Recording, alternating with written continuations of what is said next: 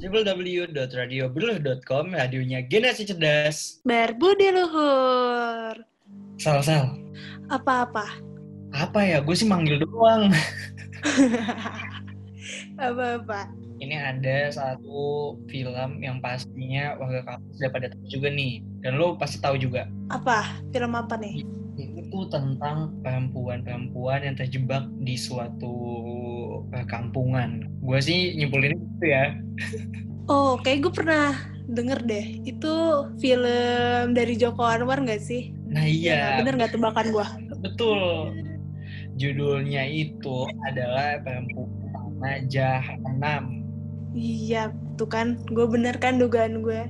Itu film seru banget sih, karena Ya kan? eh, nggak nggak diduga-duga gitu nggak sih jalan ceritanya semuanya. Iya betul. Actingnya juga keren-keren banget. Iya betul dan kalau di dari judulnya ya, judul aja udah tanah jahanam kayak waduh nih kok serem banget nih bawa-bawa jahanam. Kayak neraka jahanam nih. Iya. Nah tapi tadi betul apa yang lo bilang perempuan tanah jahanam ini tuh adalah film garapan sutradara Joko Anwar yang rilis pada tahun 2019 dibintangi oleh Tara Basro, Marisa Anita, Asma Abigail, Christine Hakim dan Ayu Bayu. Gila yang main pemain berkelas semua tau nggak? Iya benar. Actingnya keren-keren sih kalau udah nonton. Iya, nah film Perempuan Tanah Jahanam ini mengambil referensi klasik Jawa yang digarap bersama lima rumah produksi, yaitu studio produksi film Wih. dan logika lagi. Lalu dari Hollywood ada Best Entertainment dari Ivanhoe Picture dan dari Korea ada CG Entertainment. Gila, ini film emang Gila. gak main-main buatnya. Kalau udah Joko Anwar yang gituin pasti nggak main-main dong. Iya betul. Nah tapi Apa? kayaknya enak lagi kalau warga kampus tahu sedikit nih ceritanya perempuan tanah jahanam itu kayak gimana sih? Nih, perempuan tahanan jahanam berkisah tentang Maya dan Dini yang bekerja keras nih di kehidupan kota. Nah, si Mayanya ini nggak punya keluarga di Jakarta, sehingga dia tuh jadiin si Dininya ini orang penting banget di hidupnya. Maya dan Dini tuh bertahan hidup dengan berbagai cara, semuanya cara dilakuin dari berbisnis. Tapi dia selalu gagal. Terus dia kayak mendapatkan informasi mempunyai harta warisan di kampung asalnya. Bermodal informasi itu, Maya dan Dini langsung menuju kampung setempatnya dulu. Dan dari situlah dikit demi sedikit misterinya terungkap. Nah yo, ternyata ada fakta-fakta yang menarik loh di perempuan tanah jahanam ini. Widih, menarik banget nih kayaknya. Apa aja emang? Ada banyak ya, kita bahas dulu ya. Yang pertama, butuh waktu 10 tahun untuk diproduksi. Gila gak sih? Gila, 10 tahun. 10 tahun ya. Joko Anwar itu sudah mengaku menyiapkan perempuan tanah jahanam ini sejak 10 tahun. Katanya dia dulu mau ngerjain 2009. Tapi karena takut, dia tuh takut diproduksi filmnya ini membutuhkan level-level teknik yang pro lah ibaratnya. Jadi dia Hmm, belum siap tuh 2009. Dan akhirnya baru kesampaian tahun berapa? 2011 tahun ini ya. 2016. Wah, gila, gila. Nah, ada lagi nih. Faktanya, Joko Anwar sempat ketakutan menulis skenario-nya. Waduh, dia aja takut ya yang bikin loh. Iya, makanya itu. Dia tuh Apalagi saking- nonton. Iya, makanya. Bingung gak lo? Saking takutnya dia bahkan tuh minta untuk ditemenin tuh setiap tulis skenario-nya. Gila. Dari nulis aja tuh udah kerasa horor-horornya ya. Ternyata Bang Joko juga penakut ya. Sama kayak saya. Nih, yang ketiga ada keraguan sempat menerpa Christine Hakim. Keraguan ini se- sempat melanda Christine Hakim, artis yang berperan sebagai Nyi Misni di film Perempuan Tanah Jahanam. Kera- keraguan itu dikarenakan melakukan sejumlah adegan yang ada di film itu. Waktu dia baca skrip, dia ragu ada yang manusia seperti ini katanya gitu. Jadi jadi kayak pertanyaan gitu, itu beneran gak sih? Kayak gitu. Karena saking jahanamnya perlakuannya sampai yang meranin sendiri tuh kayak bingung Kayak- gitu. Iya kayak takut gitu ini beneran nih ada yang kayak gini gitu. Iya sampai kayak aduh gue jahat banget ya di film ini. Tapi Iya. selain ketiga uh, fakta yang lo kasih tahu tadi, gue juga ada dua fakta dari film Perempuan Tanah Jahanam ini. Apa dong? Kasih tahu dong kasih tahu.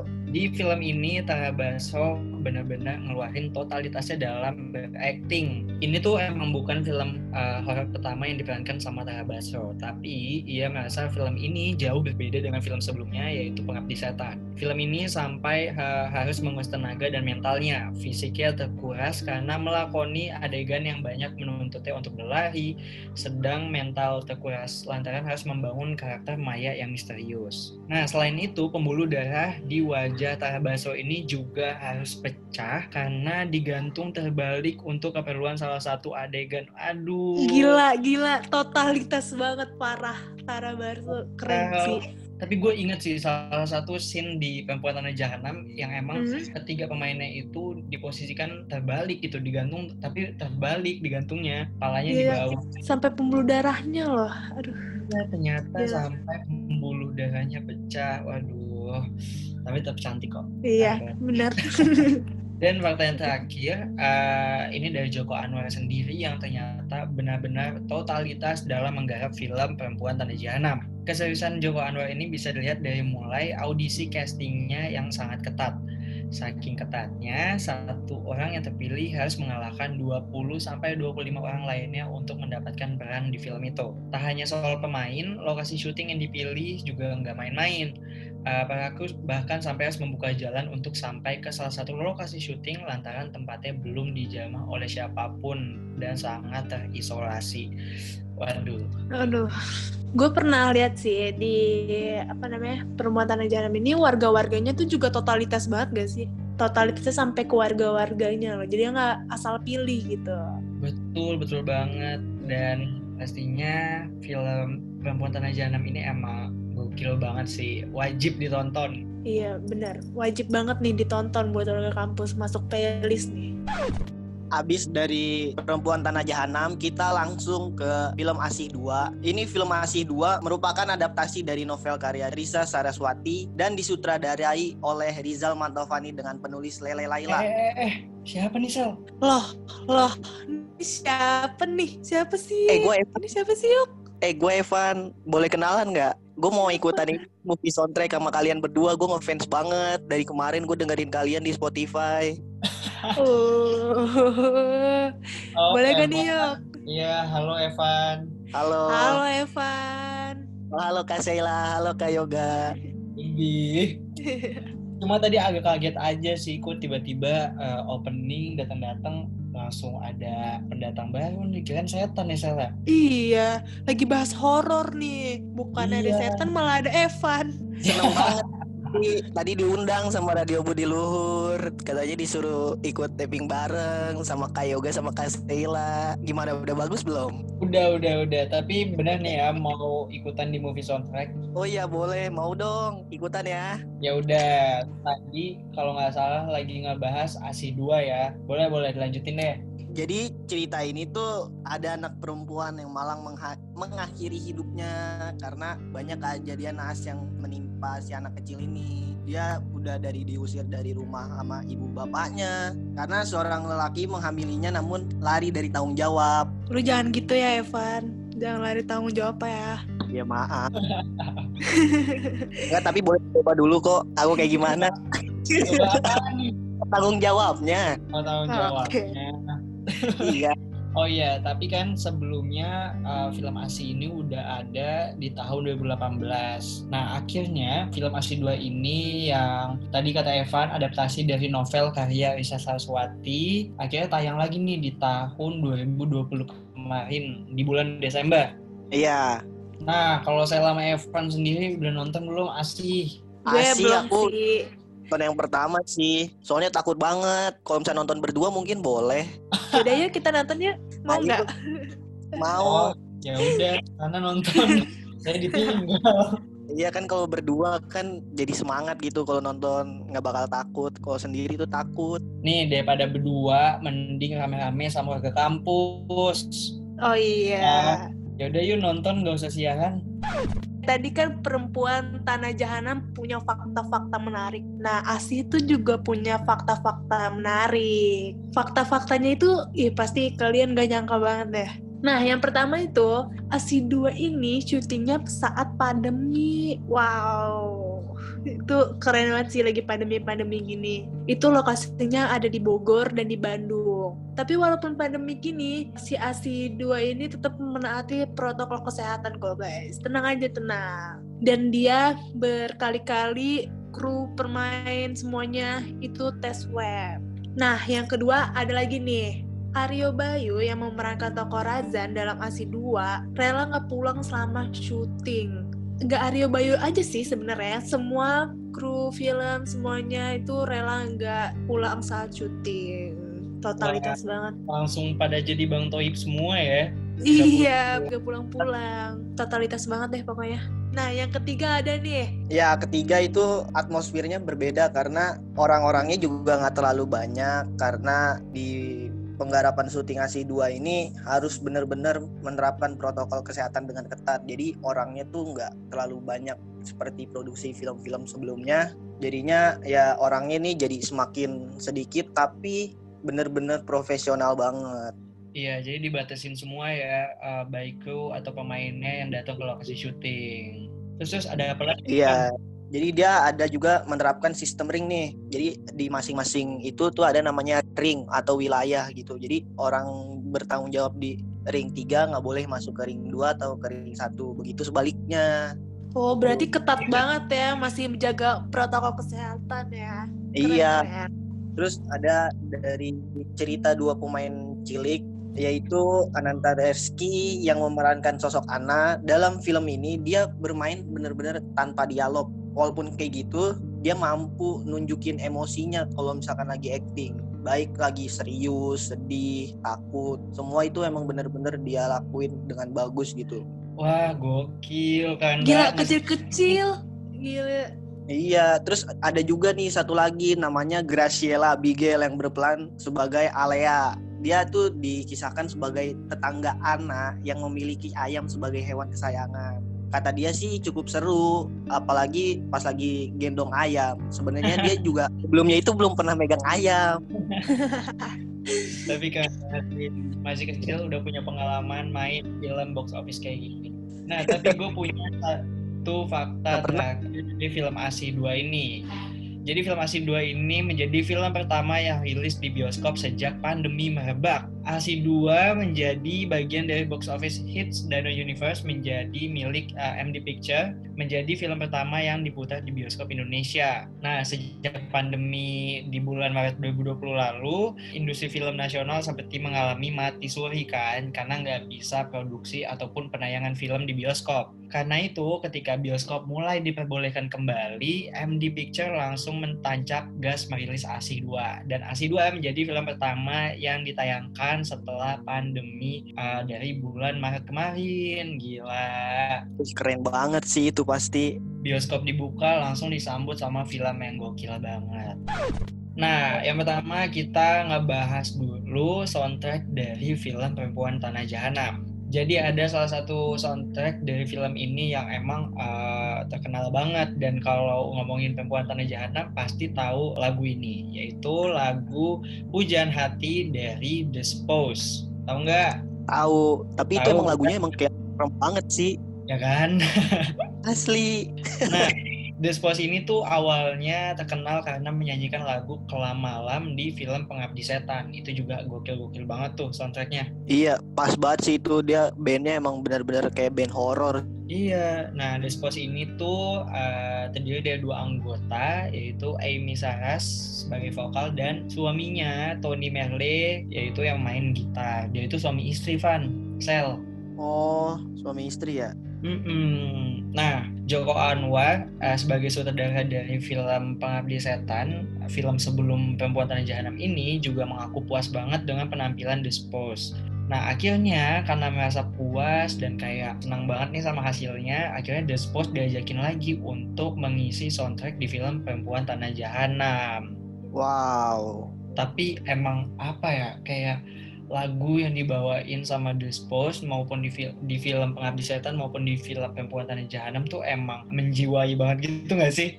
Yang pujaan hati emang serem banget sih gue dengernya. Iya iya, apalagi ada di salah satu scene yang emang ada lagu ini dan kayak mendukung banget suasananya, sumpah. Gua aja dengerinnya aja males gua kalau malam-malam itu bener-bener merinding. Iya cuy, gue gue masih ingat kok waktu itu gue nonton film Perempuan Tanah Jahanam ini tuh midnight. Jadi pas keluar bioskop tuh udah gelap, mall udah tutup kan. Iya, Nah tapi tuh masih kayak ke bawah gitu loh vibes-nya, suasananya. Jadi kayak, aduh ini kayak mall jahanam deh.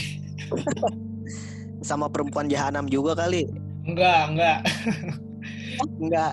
Perempuannya enggak jahanam kalau kayak gitu. Iya soalnya gue kalau nonton ini jadi keinget mantan gue kelakuannya kayak jahanam soalnya. Ya Allah. Tapi lo nonton ini sama mantan lo nggak waktu itu? Ya iya. Oh, pantesan keingetnya jahanam-jahanam. Ya malah jadi keinget ma- mantan gue malah. Tapi ya dari beberapa lagu yang ada di soundtrack Perempuan Tanah Jahanam ini menurut gue lagu Pujaan Hati yang dibawain sama Dispos ini emang yang paling spesial sih. Iya karena emang menurut gue sih The Spouse sama perempuan tanah jahanam itu emang bener-bener kayak nggak bisa dipisahin sih. Soundtrack ASI 2 ini judul lagunya Abadila Sepi. Abadila Sepi ini ditulis oleh gitarisnya Sidat Official nih, Arman Bustan yang kebetulan terlibat dalam proses penggarapan film ASI 2 gitu. Wah, berarti emang lagu ini tuh disiapin banget ya buat film ASI 2 ini. Ya nggak sih? Iya benar. Bener banget sih. Dari vokalisnya, liriknya, semua tuh dalam ngena banget. Kalau gue sih dengerinnya lebih keserem sih. Kalau lo Kalau gue malah di- kayak sedih gitu sih lagunya kayak yang film Asi satu juga kan. Nah iya gue sama banget kayak Evan. Gue pertama kali denger lagu ini tuh langsung ya bener sih ke bawah vibes-nya, suasananya uh, Universe yang masih satu universe sama film ASI ini kan. Terus uh, dari liriknya, dari musiknya tuh deep banget dan apa ya sedih, sedih sedih aja gitu. kayak tetap ada merinding merinding juga sih pas dengan suara vokalisnya terus kayak instrumennya itu kebawa banget lah suasana asihnya Iya bener banget. Berkarakter gitu gak sih suaranya? Jadi itu menjiwai banget ya Iya, eh, tapi menurut gue lagu ini bakal lebih berkarakter lagi, bakal lebih dalam lagi kalau yang nyanyiin tuh asihnya, ya nggak sih? Gak gitu dong Gak gitu konsepnya. Gimana kalau gue yang nyanyi? Lebih menjiwai tuh kayaknya. Enggak, coba kalau Kang Sule yang nyanyi. Ayo, nah cici lalang, oi sosodo tan. Sama Kang Sule, lu bawa-bawa Kang Sule. Jadi lucu. Eh tapi Sel, Apa? Apa? lu kalau mau nyoba nyanyi lagu ini, kayaknya jangan sendirian deh.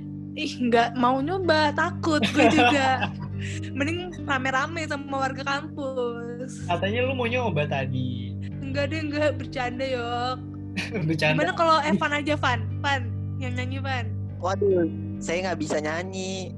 Bisanya bisa apa? nyanyi apa Van? Eh, ini aja deh, anugerah terindah yang pernah aku miliki kepada kamu, Sheila. Iya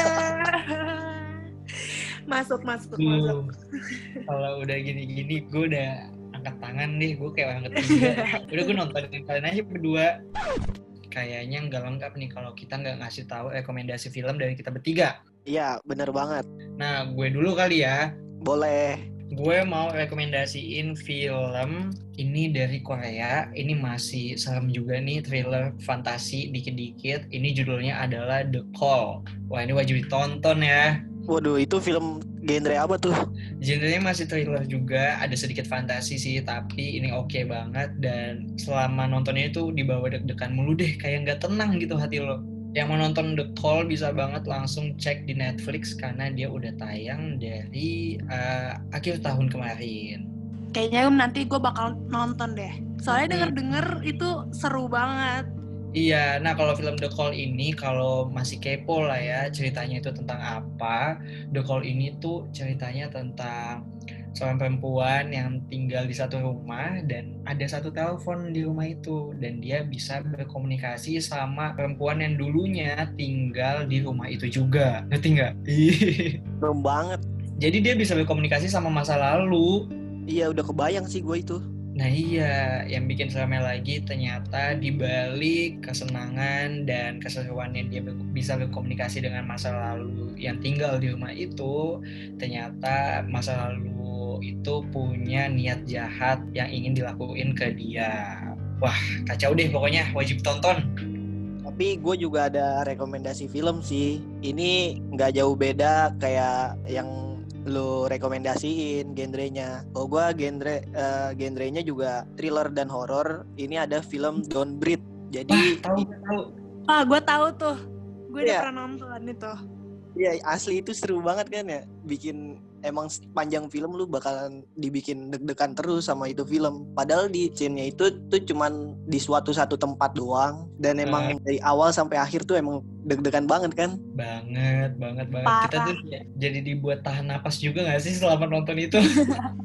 Iya, Iya. iya bener bener bener. Jadi ikutan tahan napas gitu. iya. Nah, kalau gue punya rekomendasi film juga nih. Kalian pasti tahu, filmnya itu It, tahu nggak? Ah, tahu. Wah belum tahu lagi. Itu yang dia pegang balon, terus ada badut itu serem banget sih, parah. Tahu, tahu, tahu. Udah pokoknya ketiga film direkomendasiin sama kita, ini wajib ditonton sama warga kampus. Tadi ada The Call, Don't Breathe, dan It.